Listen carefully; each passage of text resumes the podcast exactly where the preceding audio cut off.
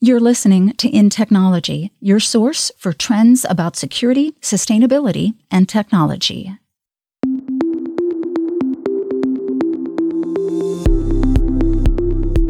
Hi, I'm Camille Morhardt, host of InTechnology podcast, and today we wrap up our look back at your favorite podcast topics of 2023. It probably won't surprise you that artificial intelligence and machine learning are at the top of the list. 2023 has been the year of ChatGPT and generative AI, and also the setting of some ground rules for it through the executive order in the United States and the European Union's AI Act. We're going to touch on all of these topics today, starting with a conversation I had earlier this year with Andres Rodriguez, a fellow at Intel. Andres is an expert on deep learning, which is a subset of machine learning and was used to create ChatGPT. The way machine learning typically works is you have some input data, like for example, let's suppose you're trying to predict the price of a home. And so you have a bunch of data about the features of the home, like the number of rooms, the size of the home. And you take these features and then you put it through a machine learning algorithm, and the output is a price. A few transformations to the data input in order to come out with the output. In deep learning, you have multiple layers of transformations that you're doing to the input data. And so, to differentiate this from traditional machine learning, for example, take a problem of image classification. You pass as an input a set of pixels that correspond to an image. You require somebody that had expertise in computer vision to extract features about the image, and then you would pass those features into the machine learning algorithm. But, but today, having multiple layers in your deep learning model, you can pass the raw pixels into the model and out comes the, the class of the model. So, for example, this is a cat or a person or, or a fruit, etc. And this has been possible more recently because of the computational advancements. So you can train larger models, deeper models, as well as access to much larger data sets, which are needed in order to train the multiple layers that deep learning models have. So, what are the limitations to the deep learning model? I think you just said one, right? It requires a lot of data. Large amounts of data, although there are ways around that. Uh, another one is large amounts of computation, but again, there are some ways around that as well. Nowadays, there are very large models that are being trained from scratch. So you take a, a model, usually in the beginning, the model is composed of weights that are random. And as you go through multiple iterations of the training, then the model converges. Now, this requires a lot of data and, and a lot of compute. But once you have a trained model, let's suppose you want to use that model for a similar application, not exactly the same one that it was trained for, but but one that is that that shares some of the similar characteristics. What you can do is you can take that already pre-trained model and apply a smaller data set that is specific for your problem that you're trying to solve, and you can retrain it with the pre-trained model as a starting point. This is often called fine-tuning or transfer learning. And this process requires less compute than when you're training a model from scratch. So the idea that you need humongous amounts of data or humongous amounts of compute, it's only true when you're training large models from scratch. There are a number of pre-trained models available in the open source domains that you can pull from and do fine tuning on these models for your particular problem that you're trying to solve. That was Andres Rodriguez, fellow at Intel and expert in deep learning. The issue of data and where to get it was the focus of another popular AI related episode of InTechnology this year. This one was about synthetic data, and I'll let Selva Panneer and Omesh Tickoo, who are principal engineers at Intel Labs, explain. So, synthetic data, this is artificially generated data using a computer and there are two kinds of synthetic data one that is generated using programming models, and another one generated using AI. And both have some rules while generating these data. So they're not like random data. And these data are used in many ways today. Okay, so to be clear, this is fake data. I understand there's rules so that it, we're trying to mimic reality or realistic conditions, but it actually is fake. We're generating it, making it up. That's right. Yeah, they are generated. Our AI models are very data hungry. And we don't expect to find that data every time we want to build a new AI model. So people are using fake data or synthetic data to train these models, as well as generating this data so that, for example, if I'm building content for a media house and I want to picture scenarios that may not be realistically possible, but have to be as close to realism as possible. So there again, it's generated synthetic data that's being used versus synthetic data, that was used to build an AI model. Are we seeing it like, for example, I think of the scenario in industrial use cases where we have a lot of known good data. Like if you're looking for defects or something, we, you know, by we, I mean the world, right? But we have most factories do pretty well. You know, most of the products come out looking good. And so we have a lot of data of how it's supposed to look, but we don't do so well with when there's a problem. So is that the kind of scenario where you're generating synthetic data so you can like train a model to notice when something is wrong? It's interesting that you brought up the defect detection. That's something we're actively working on. And there there is the use of synthetic data in exactly the way you said it because defects can come in any different sizes, shapes, and forms. And you really cannot train for every single kind of defect because you really don't know all the defects that you will see in the real world. So there, there are two ways to approach this. One is to say that I know all my good data and I'm going to use that information to figure out what's bad. But that only allows you to tell bad from good. It doesn't allow you to, for example, say whether there's a crack, whether there's a break, whether there's somebody forgot to do something. If you want to get to that level, synthetic data really helps because you can actually produce those kinds of permutations and combinations and train your model so that those things can be detected in real world without actually needing them to happen when you train your model initially. I just want to hit one other use case that I've heard of is autonomous driving. So, how is it being used there? They need a lot of data to train cars and to perform in all scenarios uh, weather conditions, uh, environment changes. And most likely, we don't have a lot of data. We can collect data, but there's always, we hit the limits. And this is where synthetic data can help understanding where the potholes are, what action needs to be taken. And so we can generate these data today. Like I mentioned, we can actually render them and use them as data sets, or we can even generate visual data using AI and feed that data back into these autonomous agents to see what action they need to take when such condition occurs.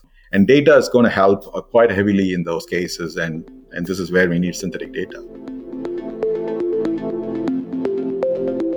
That was Selva Panneer and Omesh Tickoo of Intel Labs talking to me about synthetic data. Our conversation also touched on using generative AI to generate people and scenes in films and on digital twins. To catch the entire episode, click on the link in the show notes.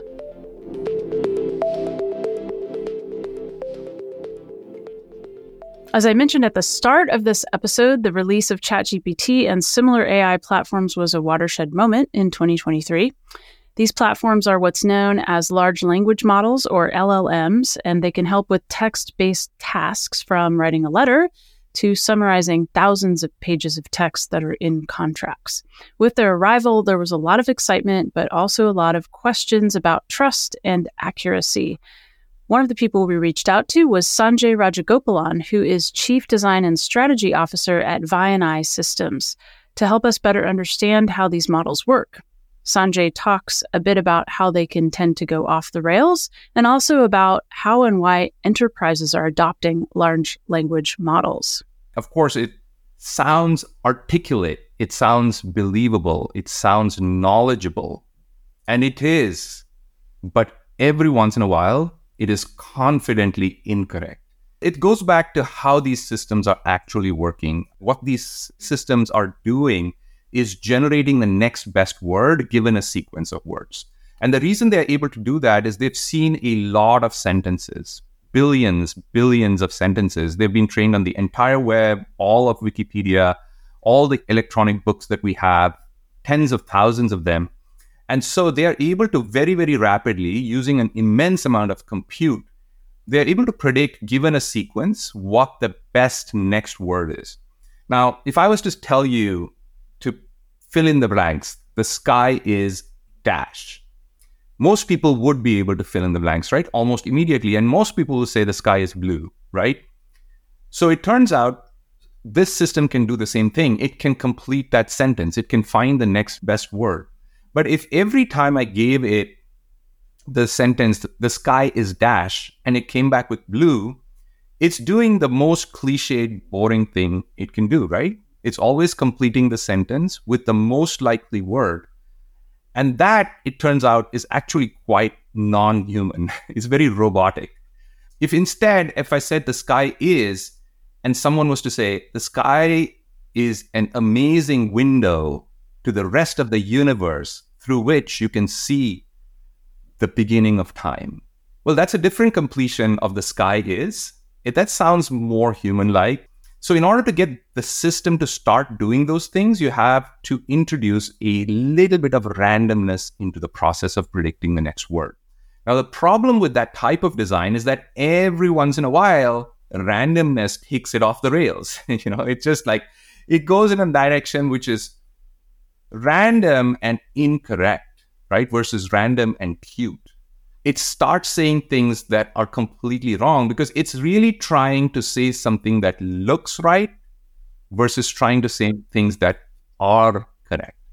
Sanjay told me we're still at the point where we need to use additional tools in human review to make sure there's accuracy with LLMs, but that doesn't mean, in his opinion, businesses can't start now using them to make many tasks quicker and easier.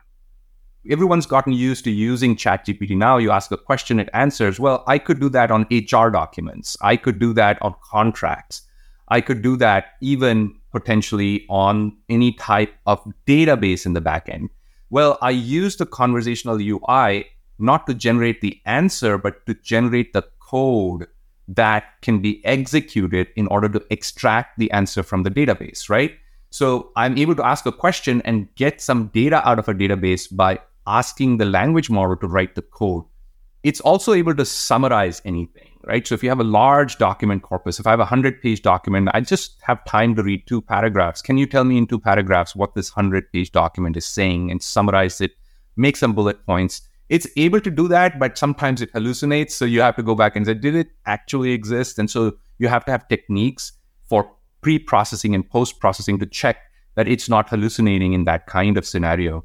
Maybe I can take a specific example that I have worked on in the enterprise, many times you have to match a piece of data with a piece of text.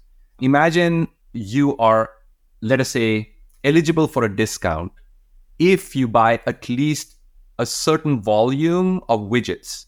And that discount is contained within some contractual language, which says something like, you know, if you get to this level of sale, you get this much discount. If you get the, you know the next level you get more discount and so on and so forth. In many cases the contractual language that was negotiated gets put into a pdf file into some lawyer's folder or something like that. If you're lucky some of that might be pulled into a, a pricing system or a payment system. Or most cases it's forgotten. Companies have tens of thousands of contracts and they may never know that they're eligible for some benefits now you have a system which you could say well based upon my actual purchase which is available in a database, check that against what the contract says I'm eligible for. And if I'm eligible for it, then make that the new pricing that I would pay for this thing. So that kind of a chain thing where it's extracting the information from a database, comparing it to a language in a contract, and as a result, taking action, which is actually driving business value. These kinds of things start becoming possible but with a lot of help, not just out of the box, but with a lot of tools and components that need to come in to make sure that this whole thing is done without hallucination, without errors, and with human oversight, right? So that if that ever happens, people are looking at it to make sure that it's not doing something. Sanjay Rajagopalan, Chief Design and Strategy Officer at Vianai Systems.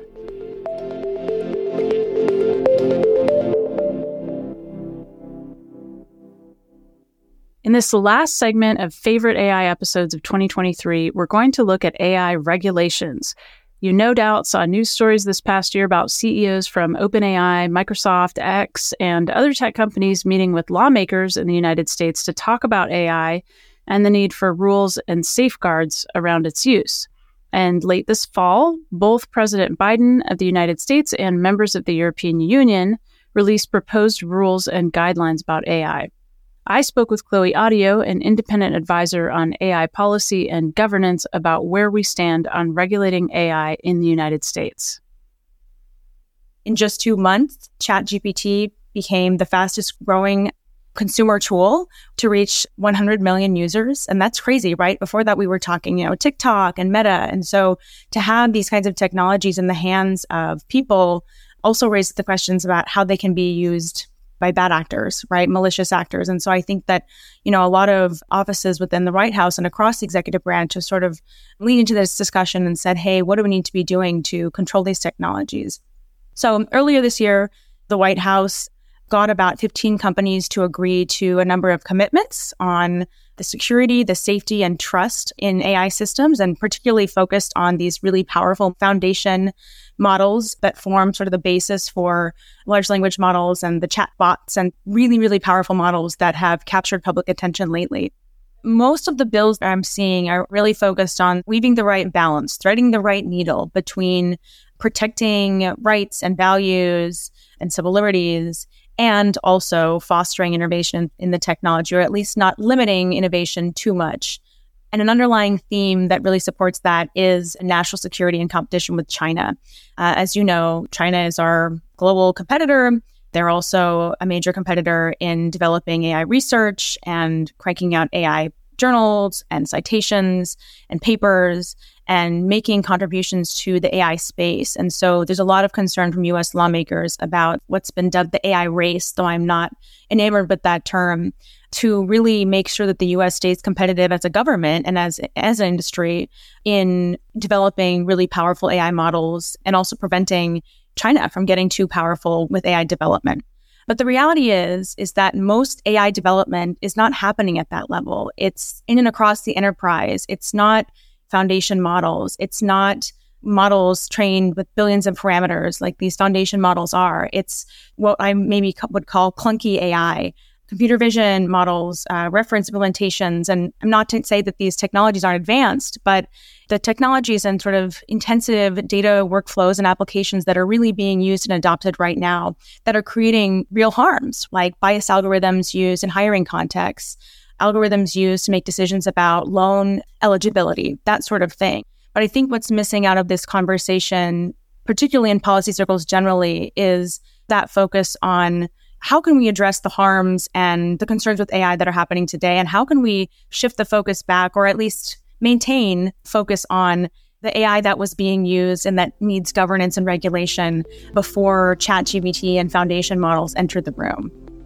That's Chloe Autio on independent advisor on AI policy and governance. Chloe and I tackled many more issues and developments on AI regulation. So check out our entire conversation and one we had with other AI experts on the president's executive order on artificial intelligence. You'll find links to both of these episodes in the show notes. And as always, you can find more in technology episodes on YouTube or wherever you get your audio podcasts. Stay tuned for the next episode of InTechnology and follow Camille at Morhardt to continue the conversation. Thanks for listening.